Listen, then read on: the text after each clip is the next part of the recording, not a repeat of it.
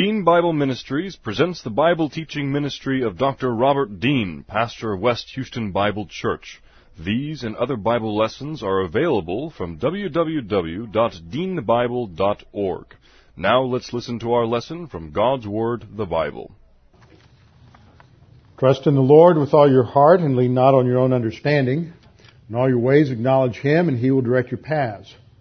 They that wait upon the Lord shall renew their strength. They shall mount up with wings as eagles. They shall run and not grow weary. They shall walk and not faint. Fear thou not, for I am with thee. Be not dismayed, for I am thy God.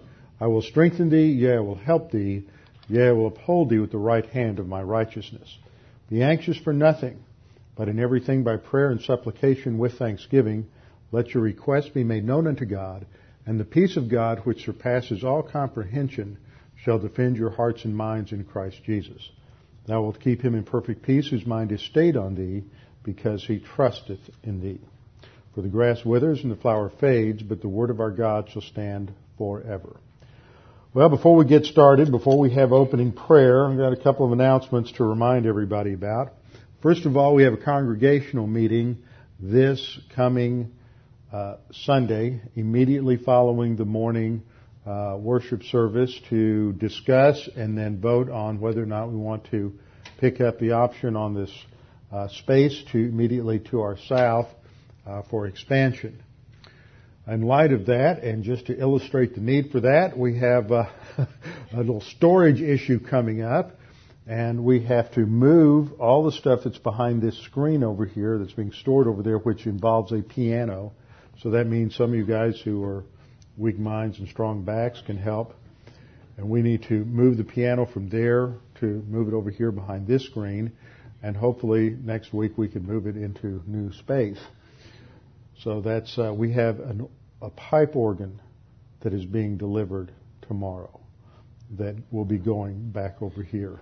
So that will be uh, taking up even more space. So uh, that's just another bit of God's special grace for us.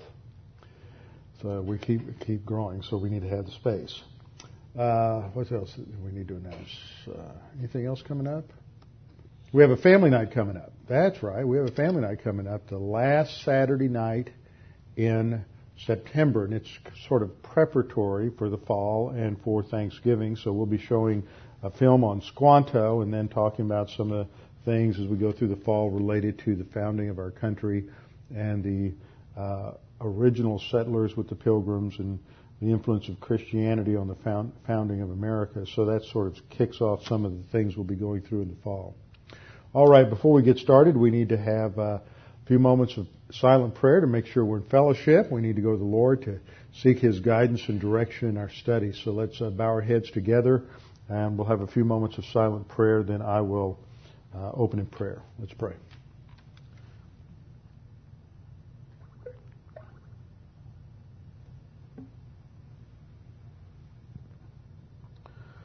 Father, we're thankful for this opportunity that we can come together, study your word, that we can reflect upon what we have learned in the past uh, three or four years as we have worked our way through Genesis. So many wonderful doctrines and tremendous uh, things that we understand about you and your plan, who you are, the demonstrations of your faithfulness and your grace, and all the many doctrines that we have studied over the past Uh, several years. Now, Father, we pray that as we uh, finalize this study, put these things together, that the Holy Spirit will uh, store them in our soul. We know that He will use that for recall and application at the proper time. We pray this in Christ's name.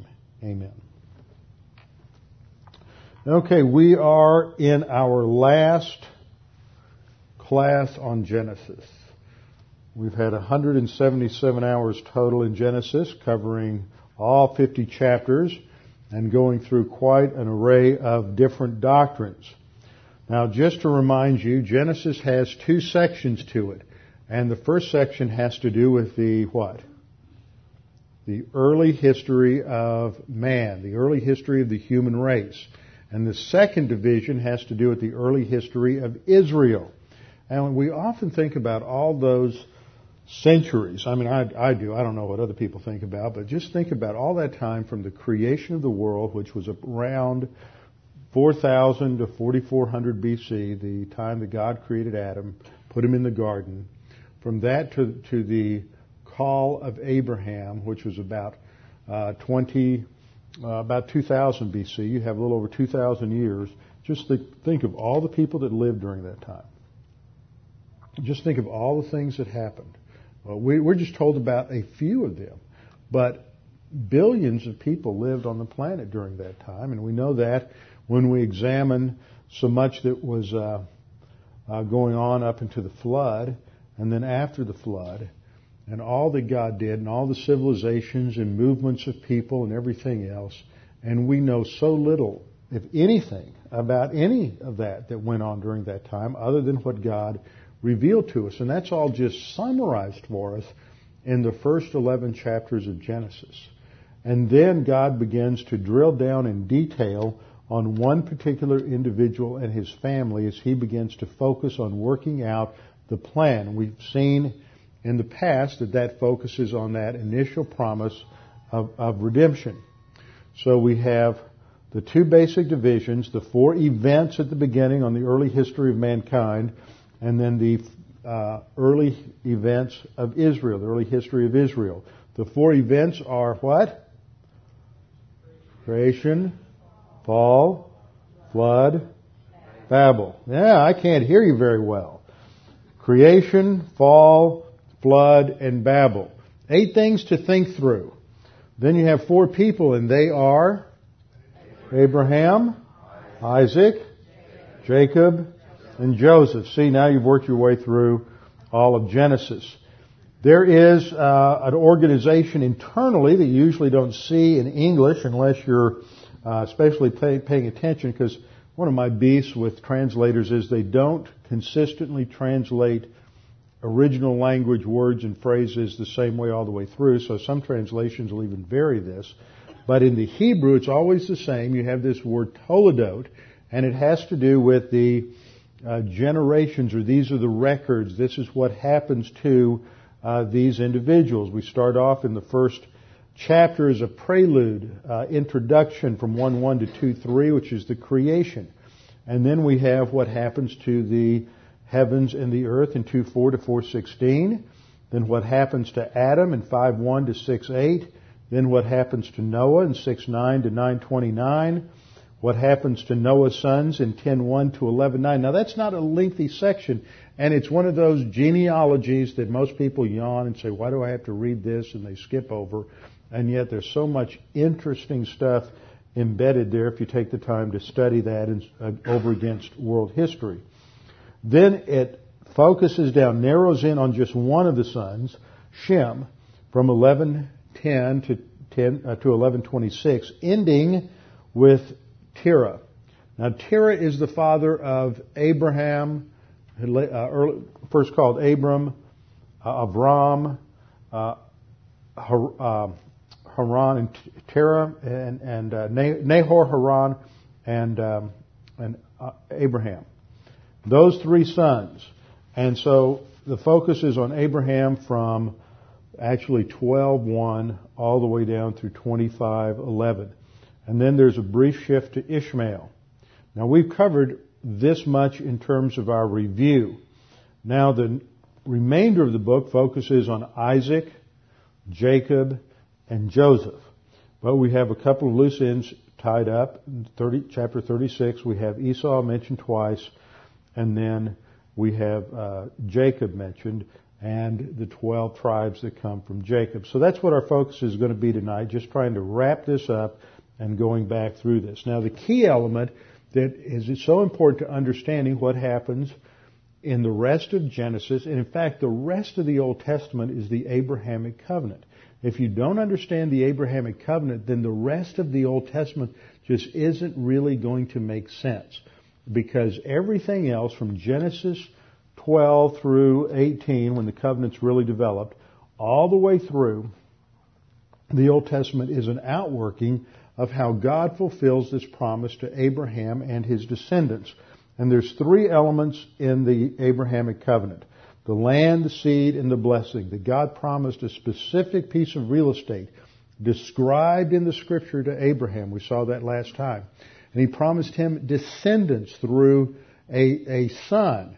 And at the time, Abraham was already getting fairly old, and Sarah was getting advanced in years, and then they still had to wait about another twenty years before God fulfilled the promise, teaching them to wait on him and to trust him. And in that time, he took Abraham through various tests to see if Abraham would really trust him to provide what he had promised. And Abraham slowly learned that God was true to his word, and what God promised, God would fulfill.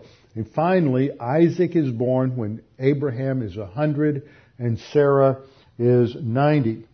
The Abrahamic covenant is worked out in those descendants. Now, it becomes important later on in the Old Testament because there is a further development of the land promise in the Israel land covenant or real estate covenant that's developed in Deuteronomy thirty. There is a development of the seed promise, specifically through David, that the Messiah would come through David. That term seed has its origin in Genesis three fifteen, when God told, addressing the serpent, said the seed of the, the serpent would crush the uh, would uh, crush the, uh, the the serpent would be crushed by the seed of the woman, but the seed of the serpent would uh, crush the heel of the seed of the woman. It would not be a permanent wounding, but the serpent would end up being fatally and permanently uh, wounded and destroyed. So that seed, of course, is ultimately identified as the Lord Jesus Christ. And then blessing through the new covenant, uh, Jeremiah thirty-one, where we have worldwide blessing through the seed, which is the Lord Jesus Christ.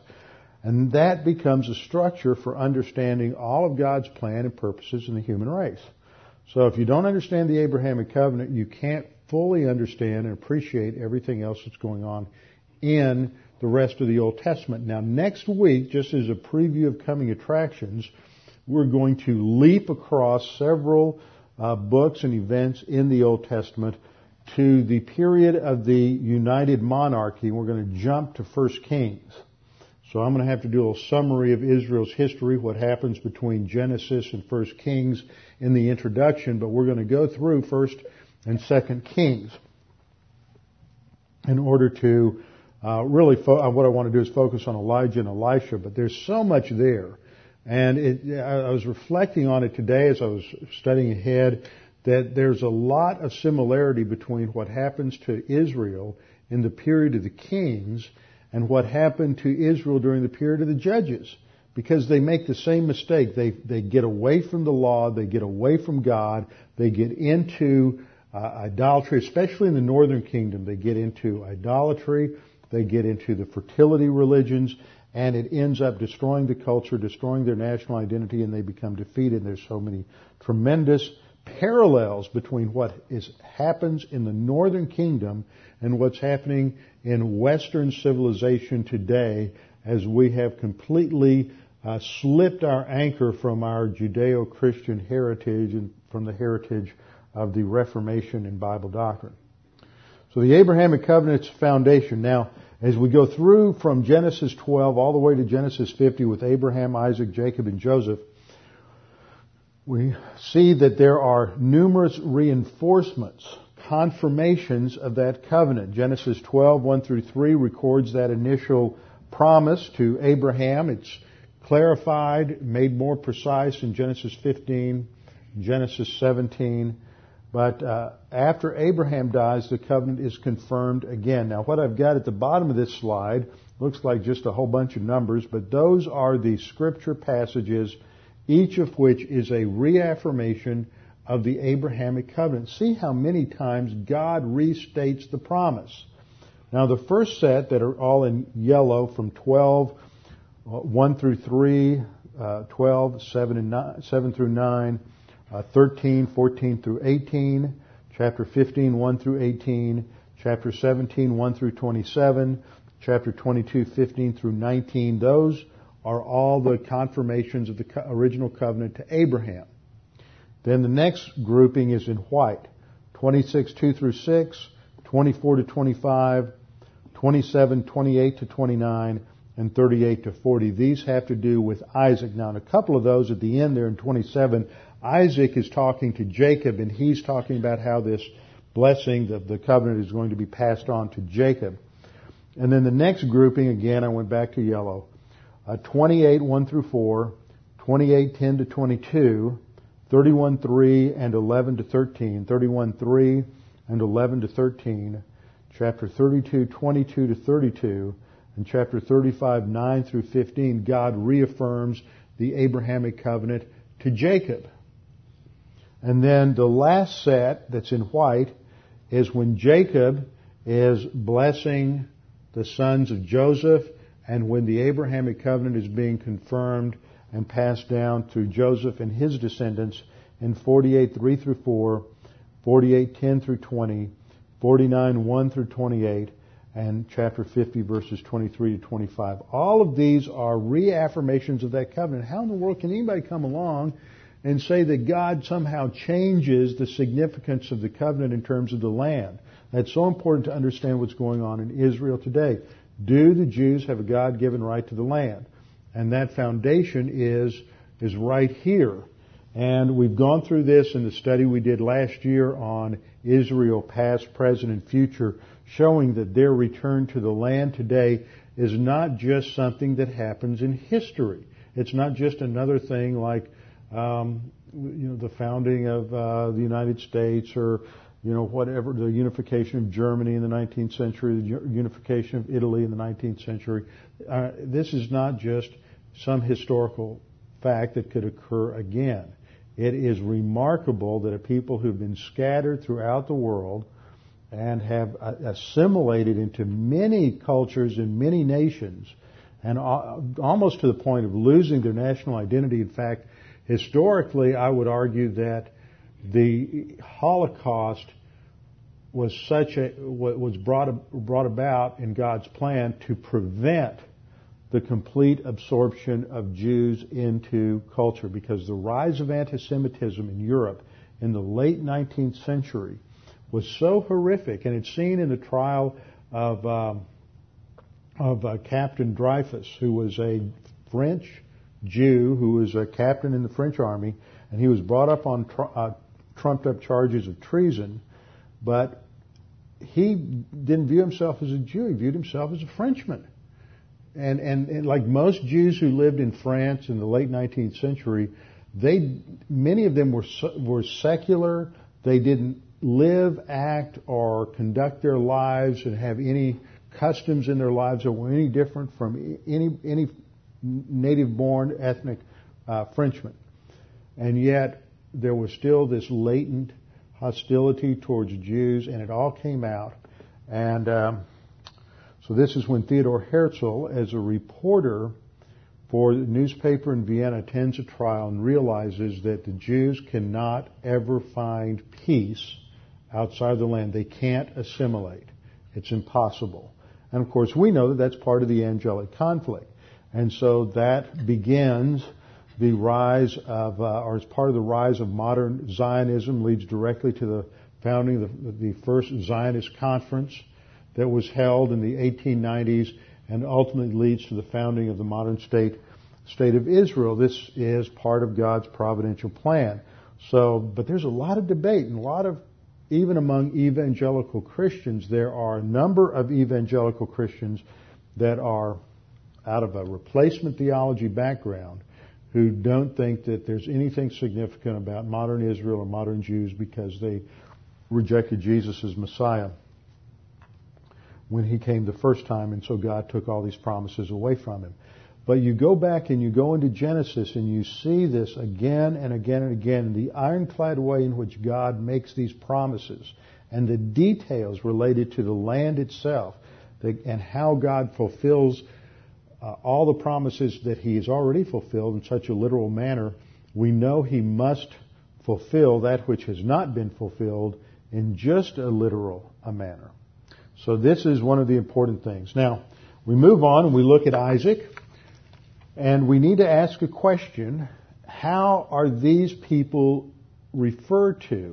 How are the events in their lives used by the writers of the New Testament? That's really an important question to ask, because that shows us how the episodes in their lives that are revealed in the Old Testament still have significance and value in the New Testament. There's so many Christians today who get this idea, this, this notion that, well, you know, we, we live after Christ, so the Old Testament isn't relevant anymore.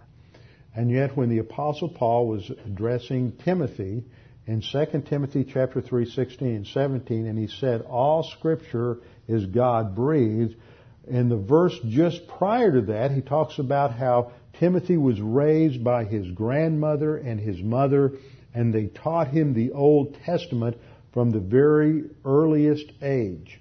And when he, so that when he says all Scripture is God-breathed, he's not talking about the New Testament, even though part of the New Testament had already been given, and that clearly applies to the New Testament. His primary focus contextually is on the Old Testament. And so that verse that is so often quoted by, by Christians today, that all Scripture is God-breathed and is profitable for doctrine, for proof, for correction, for instruction in righteousness, that the man of God may be equipped, thoroughly furnished for every good work, that verse is talking about the Old Testament, not primarily the New Testament. So we look at the Scripture and we see the Old Testament has tremendous value.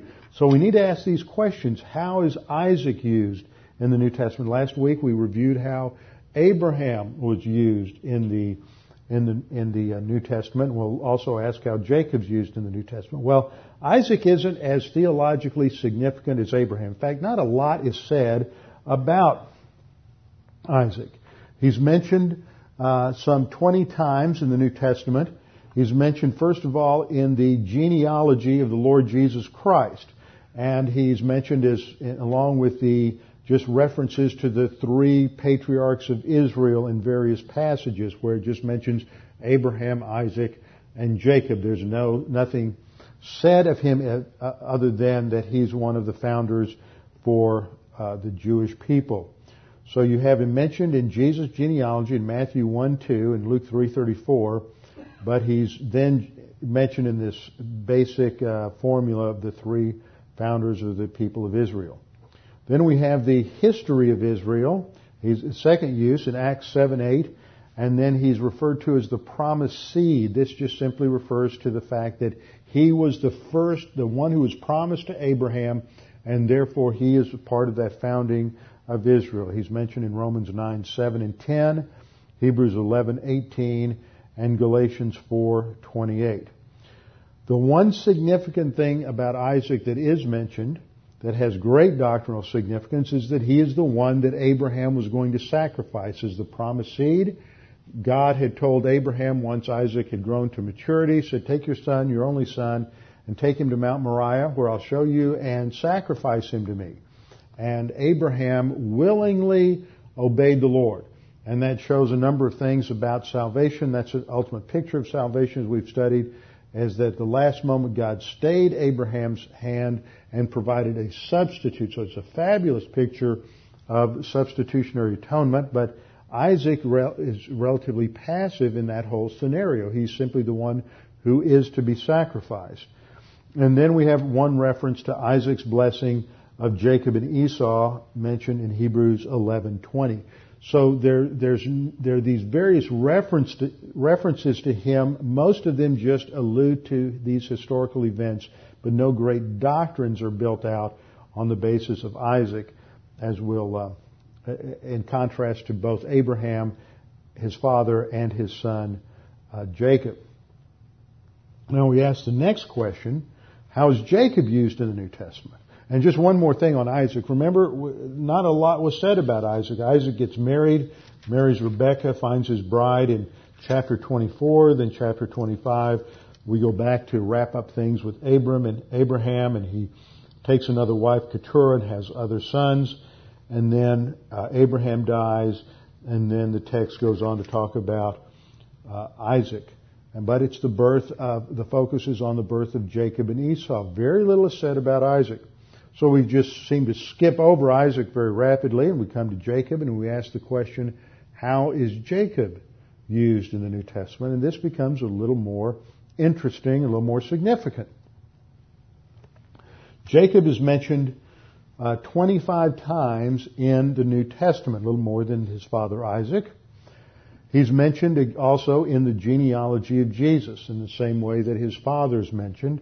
And he, is, of course, is included in the three patriarchs of the uh, Jewish people, Abraham, Isaac, and Jacob. Same basic references that you have for uh, Isaac.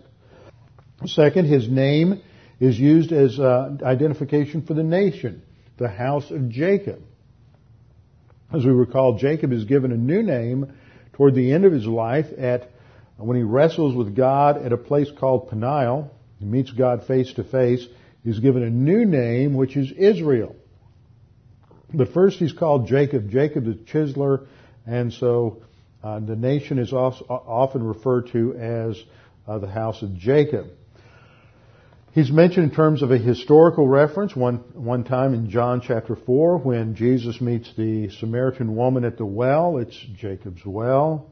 And the doctrinal significance is in reference to the doctrine of election in Romans chapter nine, thirteen, where you have the mention of Jacob and Esau and God's selection to bless Jacob rather than Esau. And that prophecy is given in Uh, Genesis chapter twenty-six, verse or twenty-five rather, twenty-five, twenty-three. And the Lord said to her, that is to uh, Rebekah, two nations are in your womb, two peoples shall be separated from your body. One people shall be stronger than the other, and the older shall serve the younger. And that pro- prophetic announcement of God, addressed to Rebekah while the twins are still in the womb, it shows His sovereign selection of one over the other. And that becomes a classic reference, an illustration in the New Testament for election. But the question then arises, just exactly what does this election mean? What is the significance of it? Is this for salvation or is this for something else? And of course there's been tremendous discussion about that down through, uh, down through the ages. We'll get to a review of that in just a minute. Now here, I just thought I'd bring this slide back because this shows the chiastic structure, the outline of chapters twenty-five down through thirty-five. Don't, you don't need to write all this down. I just want to use it for illustrative purposes. That the center point, remember chiasm is based on the Greek letter chi. You may have heard it pronounced, uh, I learned to pronounce it as key, but uh, the older pronunciation scheme was chi. So if you were in a fraternity, you always refer to it as chi, and that's why we get this word chiasm. And it looks like an X. And the center of the X, where things come together, is the focal point of this literary organization. And the centerpiece is in twenty-nine through thirty, which is the birth of the children and then the birth of the, the herds that become uh, Jacob's possession. So the focus is on how God is prospering him in light of the Abrahamic covenant. Uh, it's been Abraham has one son, Isaac. Isaac has two sons, Esau and Isaac, but the but the uh, inheritance is going to go only to one. But when um, when Jacob uh, comes along, Jacob is going to have twelve sons, and it's through them that the that the nation will proceed. So chapters twenty-nine through thirty focus on God's prospering, blessing the family to uh, provide for the founding of the of the people. Some of the key events in Isaac. Remember, this is the Toledot of Isaac. This is what happens to Isaac. There's the prophecy when Rebekah is pregnant in chapter twenty-five, which I just alluded to, which deals with the doctrine of election, which really means selection. That's what that word means. Bahar in the Greek, I mean in the Hebrew, uh, as well as the klege in the in the Greek. Uh, we also have the story of the inheritance, just to remind you, where uh, Esau goes out hunting. He's the hunter. He's the outdoorsman, and he goes out hunting and comes in exhausted, thirsty, tired, and Jacob's the mama's boy, and he stayed home. He's learned all the domestic skills, and he's cooked up this uh, pot of lentil soup, and it smells so good. Esau's famished, so he's willing to just trade off his inheritance for a good meal, and shows how what a light view he had. Now, he's young. He's immature. We see a different picture of Esau a little later on. But at this stage in his life, he's young, he's immature, he has no concern whatsoever or respect for the blessing, the inheritance, the Abrahamic covenant, no spiritual interest whatsoever. And so he trades his inheritance for soup. Then in chapter twenty-seven, he gets robbed of the blessing. The hunter, Esau, gets trapped by the trickster who's Jacob. And Jacob, while Esau's out hunting, Jacob dresses up uh, in animal hides so that he feel, looks or he smells like an outdoorsman. The hides make him feel hairy, uh, like his brother Esau. He was smooth-skinned. And so he goes in and takes food to his father to get the blessing, and he deceives the older, now pretty blind Isaac into giving him the blessing. Now, we look at this from our culture and we think, well, how does this really work? I mean, this was gained under fraudulent uh, circumstances, so why is Isaac bound? Well, in their culture, he's bound. Once that blessing is given, it's a legal act, and even though it is done under Under false pretenses, it's still binding.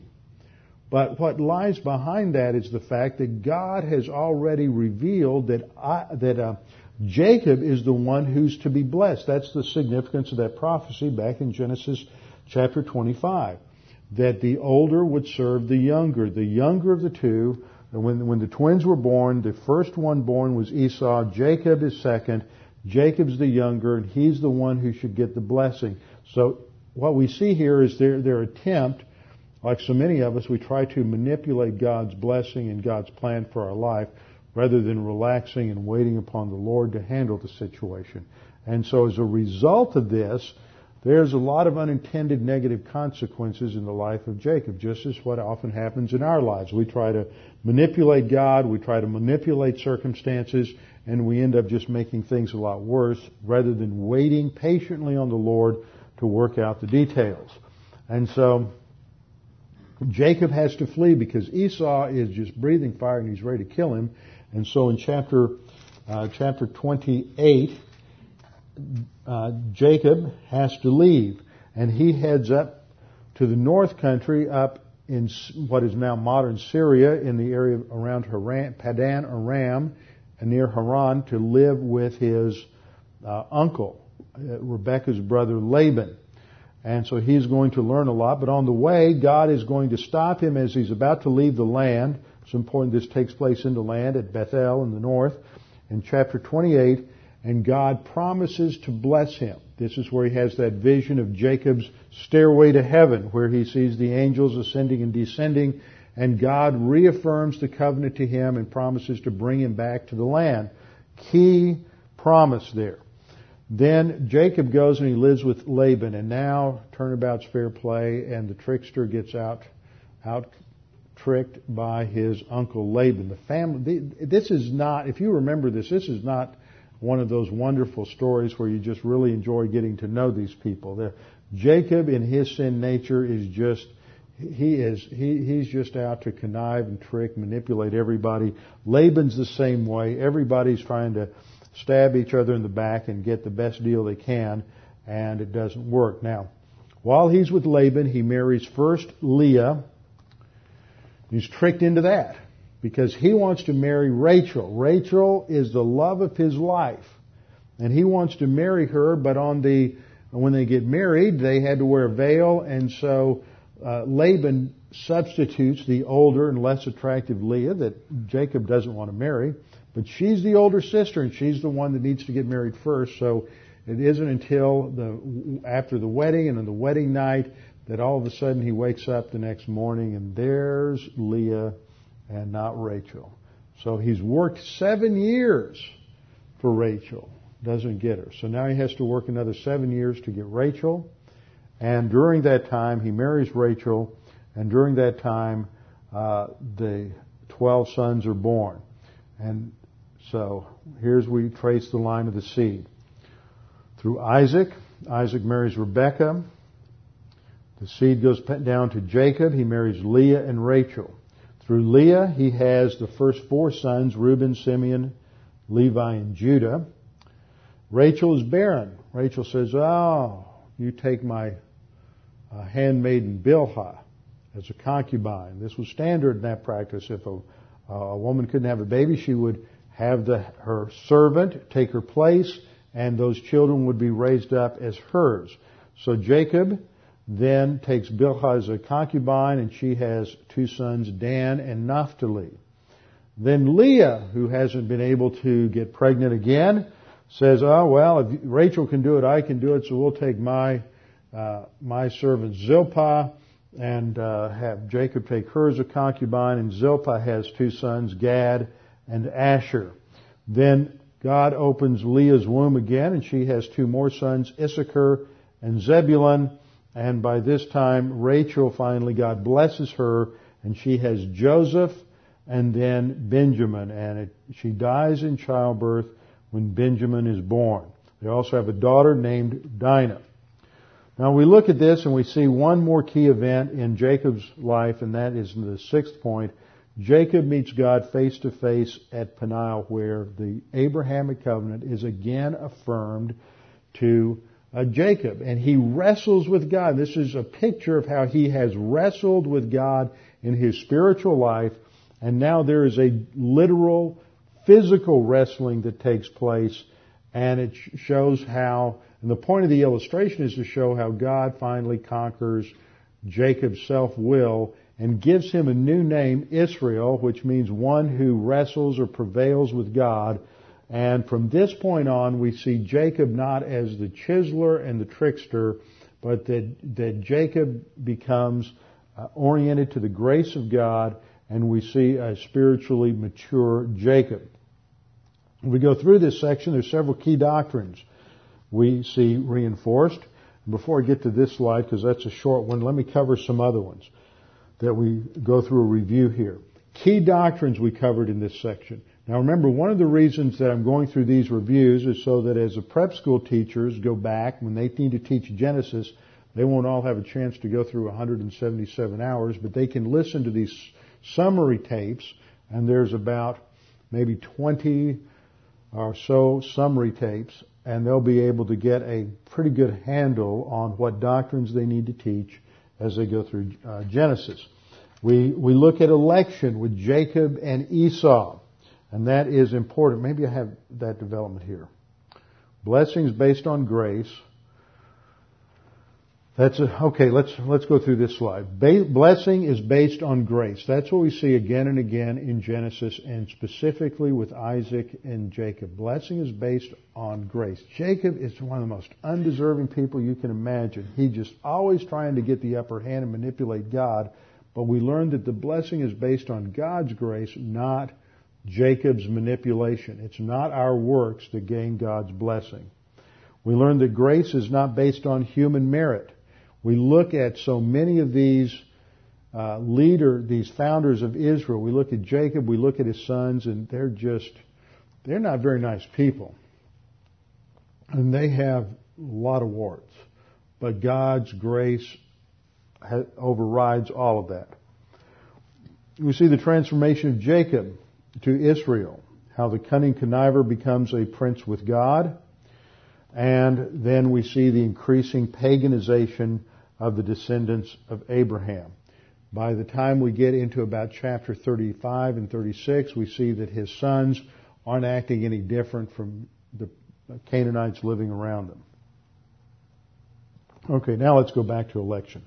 One of the key doctrines we look at, I want to go through this fairly quickly. We've done it in detail. You can go back and listen to those tapes for more specificity. But first of all, definition. I'm going to look at, mention this as the, one of the key doctrines I want to focus on in this review, because this is such a battleground today. With the, there's always this battle between Calvinism and Arminianism. Before that, it was Augustinianism and Pelagianism. And we need to just stop and look at these passages in, in detail. Definition. Election simply means selection. That's all it means. Don't confuse election with predestination. There's a relationship, but they're not synonymous terms. Election simply means choice. When you go into the voting booth, you elect somebody. You make a choice. That's all the word means. In Hebrew and Greek, it simply means to make a selection.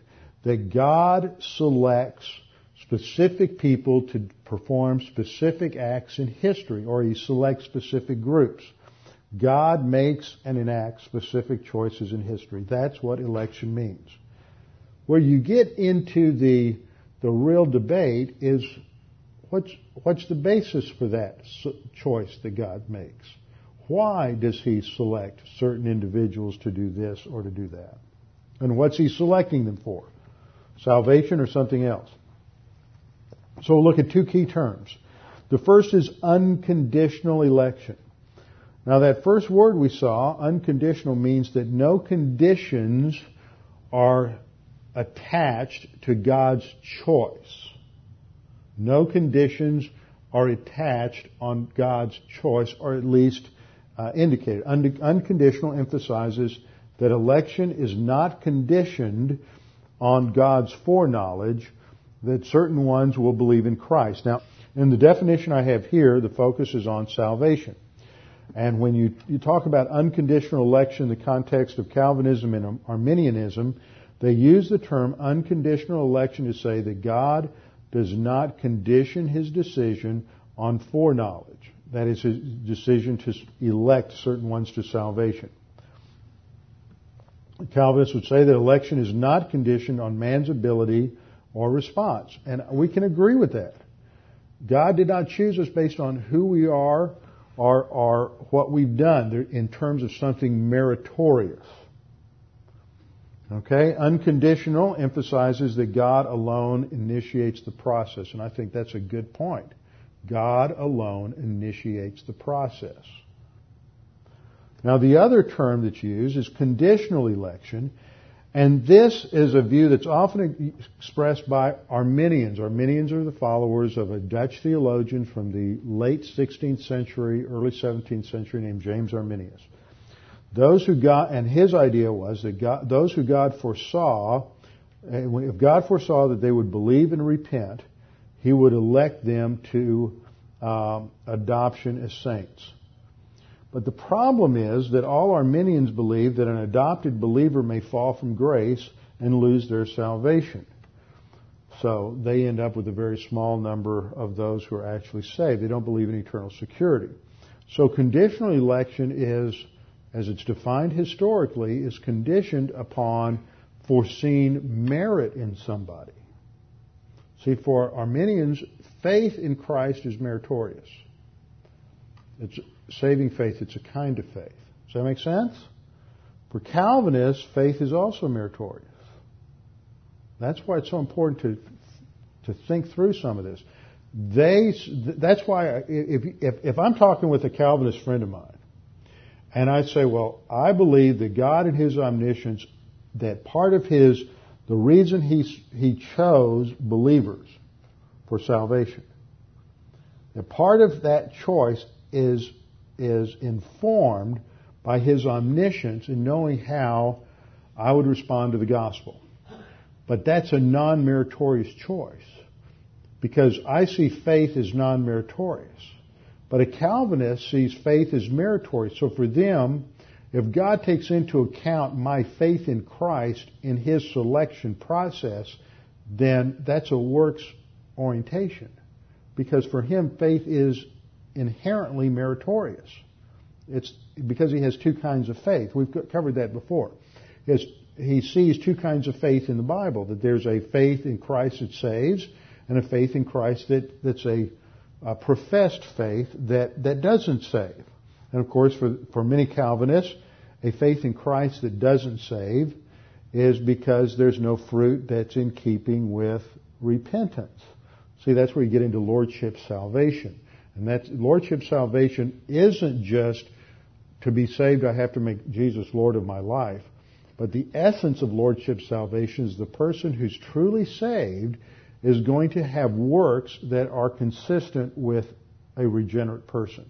And if those works aren't there to give you evidence of your salvation, then you aren't really saved. And the only way you can know for sure that you're saved is if there's evidence. But ultimately, since your assurance is based on evidence, you may misinterpret the evidence, you can never have one hundred percent assurance of your salvation. Now, one reason I'm I'm talking about this as this question's come up from a couple of people this last week. Calvinists believe in eternal security. Where they're weak is on understanding assurance. Arminians don't believe in eternal security. But those of us who believe in a free grace gospel believe not only in eternal security, but that you can have one hundred percent assurance and conviction and confidence in your salvation from the instant you believe, because it's not based on evidence living a certain way, but it's based on the promise of God. That God says, if you believe Jesus Christ died on the cross for your sins, and because Christ's death is sufficient, you know that you have eternal life. And so that's where the difference lies. It's you, some people think, well, maybe slicing the bologna kind of thin, but that's that's what theology does. Okay, third point. We all recognize that God is sovereign in history, that He is the ultimate cause of all things, and this has to be held. God has to be the ultimate determiner in history. Otherwise, history becomes chaotic and God is no longer God. Now, when you talk about this, you have to distinguish certain things. Uh, in, in history, we have determinism. Determinism is the idea that you find in human viewpoint systems that all actions are caused by another. In other words, it's, it lends itself to fatalism. Then you have self-determinism on the other side, which is that all actions are caused by self. Everything is pure random and flux depending on whatever choice you make. And then you have indeterminism, which actions are not caused by anything. Everything is pure random. Okay, fourth. Divine causation at the creator level is not the same as causation at the human level. Now, maybe that went by you really fast. But what that means is that when we talk about God causing things at the level of the creator, it's not the same as when you cause something, because when the creature causes something, he forces it. He makes it happen. When we talk about divine causation, because God is sovereign and omnipotent, He can bring about that which He chooses without violating the volition of His creatures in the process. So how God brings about causation is totally different from what we observe within our finite experience. This is another important point, because so many people want, we, we look at causation, how we understand it in terms of our experience, and then we extrapolate that back to God. But causation at the creator level is not the same as causation at the human level. Fifth point. The fact that no condition is mentioned in Scripture does not mean a condition does not exist. Now, what do I mean by that? Scripture never never states clearly, other than me, it's indicated, I think, in a couple of passages like First Peter one, verse two, that God elects according to foreknowledge. But it, still, that doesn't mention what the condition is in His foreknowledge. Calvinists will say God's election has to be unconditional. He can't say, I will save people on, on a condition that is meritorious. I'm going to, you know, refine that just a little bit there. And and they'll say that nowhere in the Bible, when it talks about God's electing people, does it mention the cause, the condition. So it's unconditional. For them, there's no condition, and that comes across as being a purely arbitrary decision. Why did God choose Abraham? Did He just close His eyes and randomly pick Abraham? Well, if there's no condition in at all, then that's what you're left with, is a pure, random, arbitrary decision on God's part. Or did God make a decision that did have conditions, but those conditions just aren't stated in the Scripture? In other words, God in His omniscience took into account various factors and information about what He knew about different people and different events in history, because in His omniscience, He immediately and simultaneously perceives all possibilities instantaneously and at the same time. And so He knows that exactly what all, what any option would, would bring. And so He takes into account factors from His omniscience. Now, He didn't tell us what those factors are that He takes into account. So the absence of a factor doesn't mean that there's no factor. See, the absence of a stated condition doesn't mean that there's not a condition. Is that clear? Clear as mud. Okay. Six. Whatever that condition is, it can't be based on something meritorious in the object of divine choice. In other words, when God makes a choice, it's not because of something meritorious in the individual, because there's nothing meritorious in us. All of our works of righteousness are as filthy rags. So it has to be based on something non-meritorious. Seventh point. Divine selection, therefore, is not based on foreseen merit in the object of selection. See, if you're talking with a Calvinist, most of the time they say, well, what you're doing, what you're saying is that God in His omniscience knew I would have meritorious faith. I would do something good, plus R. They see faith in Christ as plus R. And that's why God chose me. Ah, that's works. And He would be right. But see, faith is non-meritorious because the merit isn't in the faith, it's in the object of the faith. Christ's work on the cross is the merit, not my faith. Anybody can believe anything. It's the object that matters. Eighth point. So faith is non-meritorious. Saving faith is not based on the merit of the one believing, but on the merit of the object of faith. It's Christ. It's what He did on the cross that has value, that has merit. Ninth point. Not divine omniscience knows all that is knowable. Every permutation, every possibility. He knows what would have happened if Sodom and Gomorrah had repented. He knows what would have happened if Chorazin and Bethsaida had repented. He knows the potential as well as the actual. So, point ten, since divine omniscience is direct, complete, and intuitive, by direct I mean God never learns anything. He never adds to His knowledge or loses knowledge. He and, and our, our knowledge is always learned and accumulated, but God instantaneously, simultaneously, and eternally has perceived everything that could possibly be. We can't even comprehend that. Our hard drives aren't big enough. So, point eleven, God makes specific choices in history that are related to His knowledge. Thus, from the basis of His knowledge of all actual and possible events, God chooses to enact in history that which will bring about A, His greatest glory, and B, demonstrate His integrity and love to the fullest extent. So God chose the descendants of Abraham. God chose Jacob rather than Esau. Not for salvation, but for a purpose in history. And that's important to understand. Point twelve, thus God chooses in concordance with His knowledge, which includes knowledge of all possible decisions man could make. Uh, God does not make random choices or choices that are arbitrary. He doesn't just select on the basis of no condition whatsoever. I'm going I'm to take you five over there and everybody else is going to hell. Okay, let me skip ahead here. Let's Romans nine is a key passage that people go to. For the children not yet being born, nor having done any good or evil. Well, I skipped ahead. Yeah, Romans nine eleven is a passage they go to. The children, referring to Isaac and Jacob. I mean, excuse me, Jacob and Esau. The children not yet being born, nor having done any good or evil, that the purpose of God according to election might stand, not of works, but of Him who calls.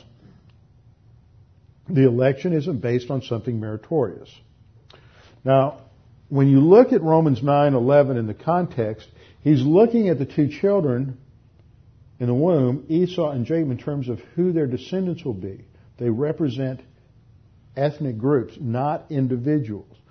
And the quotation comes out of Malachi one, one through four, specifically verse two. God says, I have loved you, says the Lord, yet you say, in what way have you loved us? Was not Esau Jacob's brother, says the Lord? Yet Jacob I have loved, but Esau I have hated. Now that is not a term of personal attraction or rejection, because he's talking nationally. He's talking about the descendants in relationship to the covenant blessing that He chose uh, Jacob and his descendants to be the ones to whom he would bless. But Esau also got blessing. Esau also had prophecy regarding him and his descendants. But it wasn't the double blessing. It wasn't the line of the seed. The line of the seed only went through through Isaac. Okay. Romans eleven twenty-eight. Concerning the gospel, Paul says, they, Israel, are enemies for your sake. That is talking about the Gentiles. But concerning the election, they, that is Israel, views corporately, are beloved for the sake of their fathers. It is a corporate election. I think that has great implications for the election that we have in Christ. But that's a, another topic and another doctrine. Okay.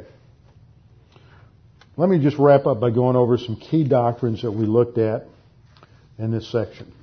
We looked at election, and then we looked at inheritance and the birthright that was passed on to Esau. We looked at, uh, in Isaac, we understood the faith rest drill, waiting for the birth, because there was a period there when Rebekah was barren as well, and he had to rest upon God.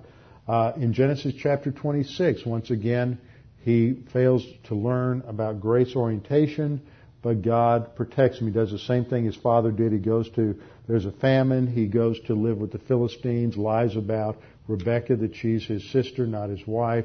And God protects him. What's he doing? He's protecting the seed.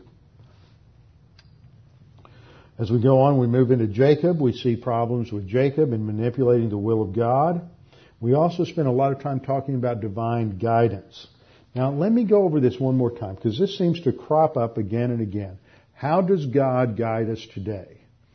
He guides us in His Word. In the Old Testament, you had dreams and visions. You had ongoing revelation still. You had, uh, you could go to the prophet.